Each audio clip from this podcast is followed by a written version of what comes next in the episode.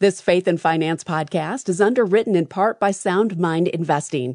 For more than 30 years, do it yourself investors have relied on SMI for proven strategies and trustworthy guidance. SMI helps people build wealth so they can provide for their families, prepare for the future, and give generously. Learn more at soundmindinvesting.org.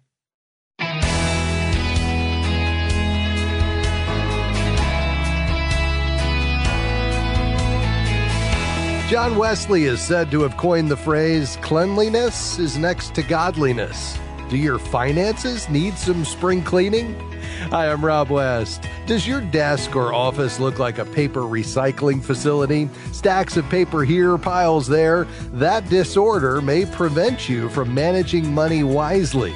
Today, I'll tell you how you can do some spring cleaning, and then it's on to your calls at 800 525 7000. That's 800 525 7000. This is Faith and Finance, biblical wisdom for your financial decisions. You know, John Wesley is also credited with the idea earn all you can, save all you can, and give all you can. Well, it's harder to do that if your financial papers are disorganized. You can start getting things organized by taking all of your stacks and piles of paper and organizing them into three categories. Those you don't need to keep, those you want to keep for seven years, and those you need to keep forever. Category one, papers you don't need to keep go into the shredder. If you don't have one, buy one that makes crosscuts. It's worth the small expense to prevent identity thieves from sifting through your garbage. Category two, papers you want to keep for seven years will usually be anything related to taxes. Make folders for those and keep them in a file cabinet, another worthwhile expense if you don't have one. Category 3, papers you need to keep forever, would include marriage and birth certificates, passports, deeds, and other documents related to property ownership. Keep those in a fireproof safe or safe deposit box. Now that your papers are in order, you can tackle some of the other items on your financial spring cleaning list. Do you have three to six months living expenses in your emergency fund to cover an unexpected job loss, medical condition, or some other financial calamity? If not, spring is a great time to start or increase your emergency savings. You want to keep those funds in an online bank to get the best interest rate, and you can automate the process by having a certain amount taken from each paycheck and put that directly into savings. Check your bank's website for details about automating your savings. That money won't show up in your checking account balance, and you know what they say out of sight, out of mind. Now, tax season just ended, so it's a great time to think about your withholdings. If you have too little withheld, you could get hit with a penalty. On the other hand, a big refund means you're just giving Uncle Sam an interest free loan with money you can put to better use through the year. So, how close did the amount you had withheld for taxes match what you owed? If you owed more than $500 or you're expecting a refund of that much or more, you need to fill out a new W-4 form to adjust your withholdings. This is especially important if you had any major life changes, such as more income or maybe a new addition to the family. You can get a new W-4 form from your employer or download one at irs.gov. And speaking of family members, you should also take a few minutes to look over the beneficiary designations for retirement or other financial accounts. If you haven't made any, now is the time to do it. A beneficiary designation will allow those assets to go directly to the person or persons you name without having to go through probate. Your next financial spring cleaning task is to pull out all of your insurance policies for life, health, home, auto, and anything else. Are they meeting your needs? You'll have to wait until open season to change health insurance, but others can be changed or replaced at any time. Uh, for example, are you driving less this year because you're working from home more? Alert your auto insurance agent of that change because it could well lower your premiums. If you made major purchases or changes to your home, you'll want to make sure your homeowner's policy covers them. It's a good idea to take pictures from different angles in every room of your house. That way you can show an insurance adjuster exactly what you lost in case of theft or fire.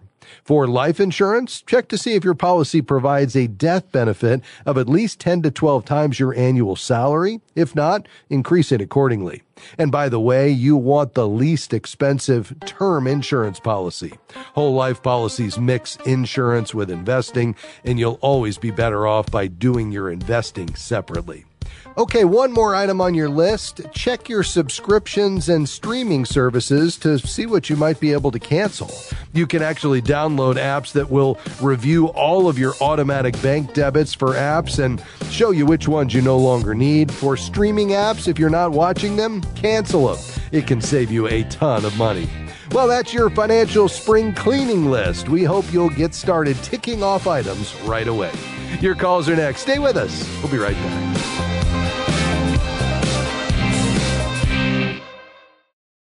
If you enjoy this radio program, you're going to love all of the many different resources waiting for you at faithfi.com and the FaithFi app.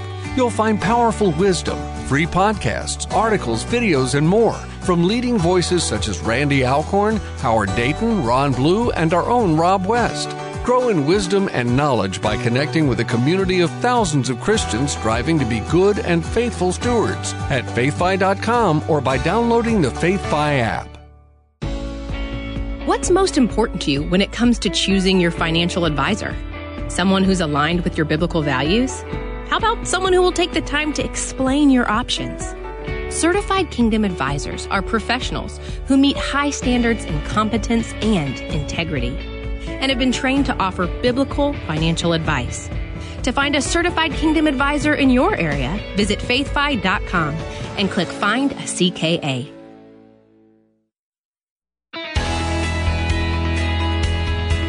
Welcome back to Faith and Finance. I'm Rob West. We've got just three lines open, perhaps one just for you. 800 525 7000 is the number to call. Uh, let's head to Chattanooga, Tennessee. Corey, you're next on the program. Go ahead. Yeah, I was just wondering. I have a house that I had for, well, actually, what happened is I got married, okay? Uh, we moved into a house that we bought from her dad, and we still had that primary home of hers uh, we didn't rent it or anything. It needed work. Uh, so we fixed it up over the last six years. Uh, you know, new roof, new heating and air unit, and and we finally got it done this past year when the market was so high. Thank thank the Lord because it, it went up really high, and we we made a lot of money, uh, more than what we could think we could make on it. But uh, so you know, we we cleared around one hundred thirty thousand dollars, and I'm wanting to know how to go about this. How what's the tax laws as far as uh, is that a straight up capital gains that I'm going to have to pay on this, or uh, can I write off my fifty eight thousand that we put into it, and mm-hmm. all those type of things. Yeah, very good. Uh, so the first question is: Did you live in the house two out of the last five years as your primary residence?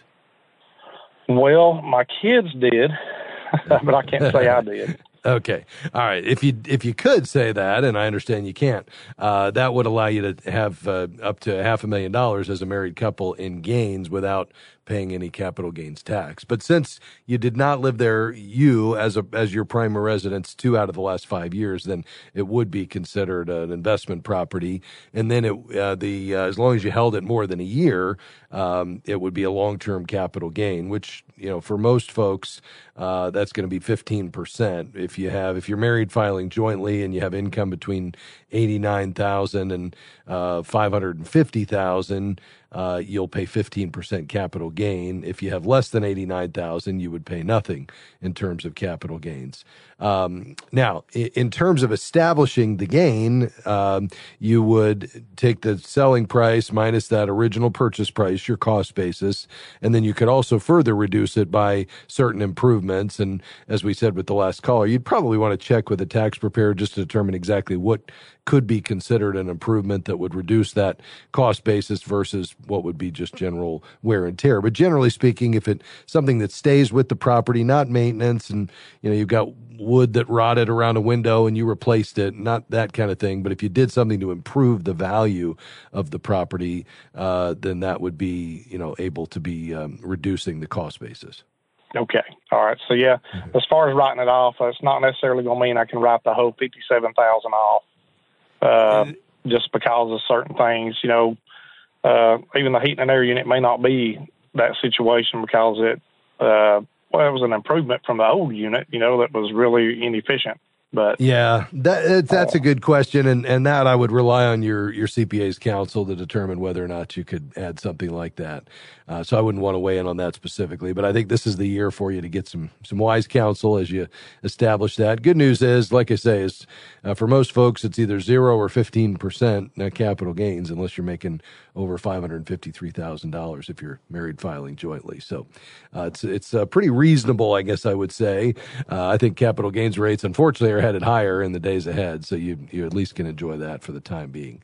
Hey, Corey, thanks for calling today. We appreciate it. Uh, quickly to Miami. Hi, Bob. How can I help you? Yes, uh, Rob. I have uh, about three hundred thirty thousand in an IRA, and with I'm seventy two, and with required minimum distribution, it's only about thirteen thousand a year. And to raise that my income, I was considering an immediate annuity for like a hundred thousand. Yeah. That, that yeah. would nine nine percent instead of about four percent I'm doing now. Yeah. Yeah, I mean, I think if you're solving for an income gap on your monthly income that would give you peace of mind to know that I've guaranteed and kind of shored up my budget uh, by now having this guaranteed amount. I don't have to think about the market, especially if you've got a couple hundred thousand in addition to that. Uh, that's certainly an option if you get a really attractive, uh, you know, uh, fixed annuity rate on that. Um, you know, I, I can't argue with that. Uh, the, I would just look at the potential that you could have by keeping full access to your capital, not tying it up in an annuity and investing it, uh, you know, with the goal of being able to maintain maybe a, um, you know, a withdrawal rate of around 4%, which, you know, at 330,000 is, you know, 13,000 a year, somewhere around $1,000 a month, a little bit more than that. Um, and, you know, then you still have access to your capital. But if you want to take a third of it and kind of lock it in and you get a really good rate and that gives you some peace of mind, I'd say go for it. That can be a great option. And it's one of the only cases where I would say an annuity may make sense, even though they're certainly not my first choice because of the loss of capital, the complexity, and the cost. Uh, it's a good question, though, Bob. We appreciate your call today. Uh, to Covington, Indiana. Hi, Greg. Go right ahead. Hi, thank you. Uh, I got a question. You're talking about getting scammed on credit cards, too many credit cards, too much information out there. Do I need something like LifeLock on my accounts? Would that be the wise thing to do? Would you have an opinion on that?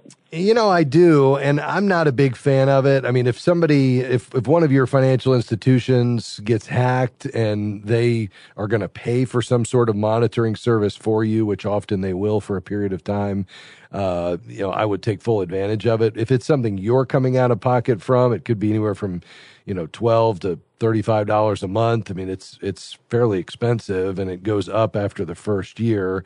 And there's lower tier plans, but they're gem- generally not comprehensive and no family coverage. Um, you know, I, I think, you know, for the most part, it's not going to prevent you from identity theft. It's essentially going to monitor threats to your identity, alert you when threats are detected, which a lot of your credit card companies in particular and your bank will do that anyway. Um, and then they'll help you recover from identity theft. But all the steps are out there at ftc.gov and other places where you can get a lot of helpful free information about if you do find out that your identity's been compromised in some way, kind of what are the steps you take, everything from reporting it, uh, you know, getting a police report, letting the FTC know, uh, you know, changing passwords, closing, uh, you know, changing account numbers uh, on financial accounts. I mean, all of those steps are pretty clearly outlined. So, from my standpoint, although it may give you some added peace of mind, and if you got some extra margin in your budget and that would give you uh, that peace of mind, then I'd say go for it. Apart from that, I would say it's an unnecessary expense. I appreciate that. And thinking along that line, would you have any, say, ABC suggestions, one, two, three musts to prevent identity theft? Say some common causes of identity theft that uh, we could, yeah. as public, uh, be on guard for. Maybe some things that we aren't doing that we should be doing, or uh, keeping an eye on things better. I'd appreciate your comment on that. Yeah, I'd be happy to. So, a couple of just general ideas. One would be freeze your credit. Uh, that's a pretty simple process. It's free. You'd have to do it with each of the three bureaus: Experian, TransUnion, or Credit uh, Ex- Ex- Experience, TransUnion, and Equifax is the third one. That essentially involves you putting a PIN number on your credit file, so nobody can access that to open an account in your name without the PIN number to thaw it out. Well, if somebody's trying to fraudulently open an account in your name, they won't be able to provide the PIN number, and now the account doesn't get opened. I would never respond to any inquiries by phone phone or by email that are asking you to click a link or give out information over the phone. That's a phishing scam, and it's uh, they're very good at impersonating reputable financial institutions. So just don't do it. Don't click links and emails.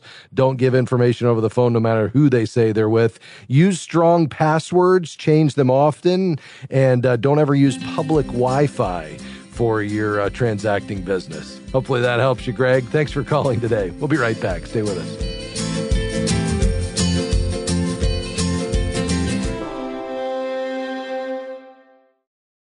We are grateful for support from Praxis Mutual Funds. Praxis Mutual Funds has seven impact strategies that are designed to create positive real world change. More information is available at praxismutualfunds.com. The fund's investment objectives, risks, charges, and expenses are contained in the prospectus and summary prospectus. This and other information is available at praxismutualfunds.com. Investments involve risk. Principal loss is possible. Foreside Fund Services, LLC. Are you struggling to fit your faith into your practice as a Christian financial advisor? The Certified Kingdom Advisor designation teaches you a step by step process to confidently deliver advice that aligns with Christian values. Discover the skills you need to help your clients make a kingdom impact. Get started today by enrolling in the CKA educational program at kingdomadvisors.com slash get certified. That's kingdomadvisors.com slash get certified.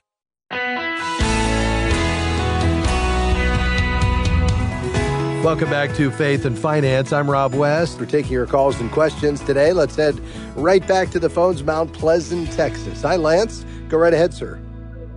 Um, I'm 50 years old. Um, I am debt free. Uh, house is paid for, land is paid for. Um, I contribute around 15%, well, it's actually 16% to my 401k retirement at work. Um, I my wife is a teacher. She is one year from being eligible to retire. Um, my tractor is on its last leg and dying. Long story short, I need to buy a new tractor.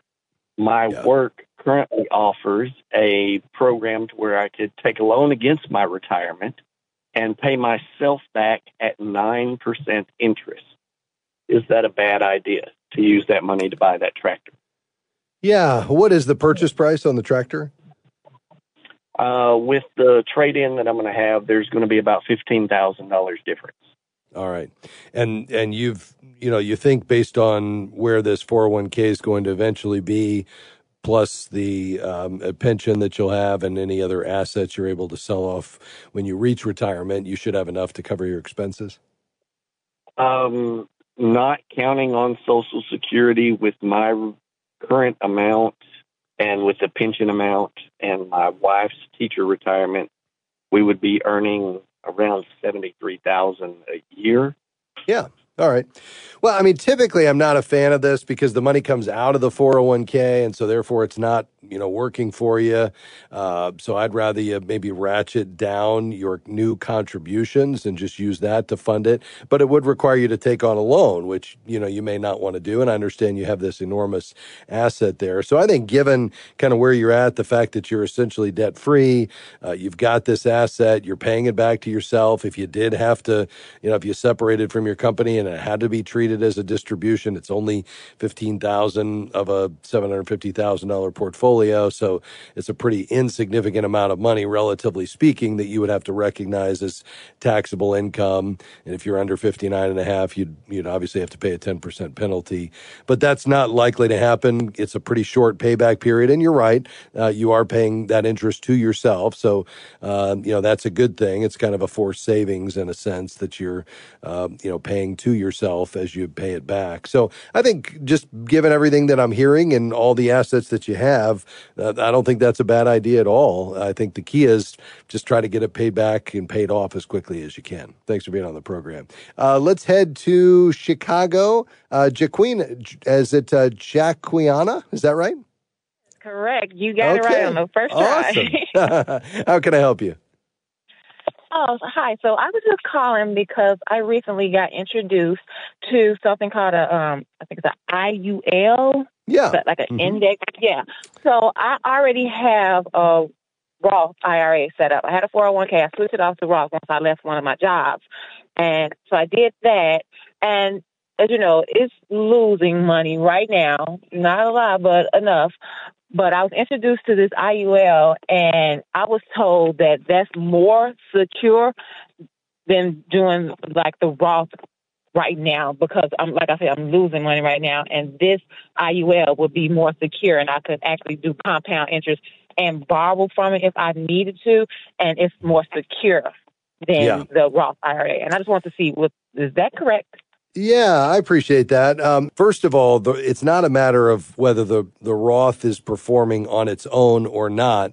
The Roth is just the vehicle that gives you the tax free growth. You can put any kind of investment you want inside a Roth. Uh, typically, it'd be stocks and bonds.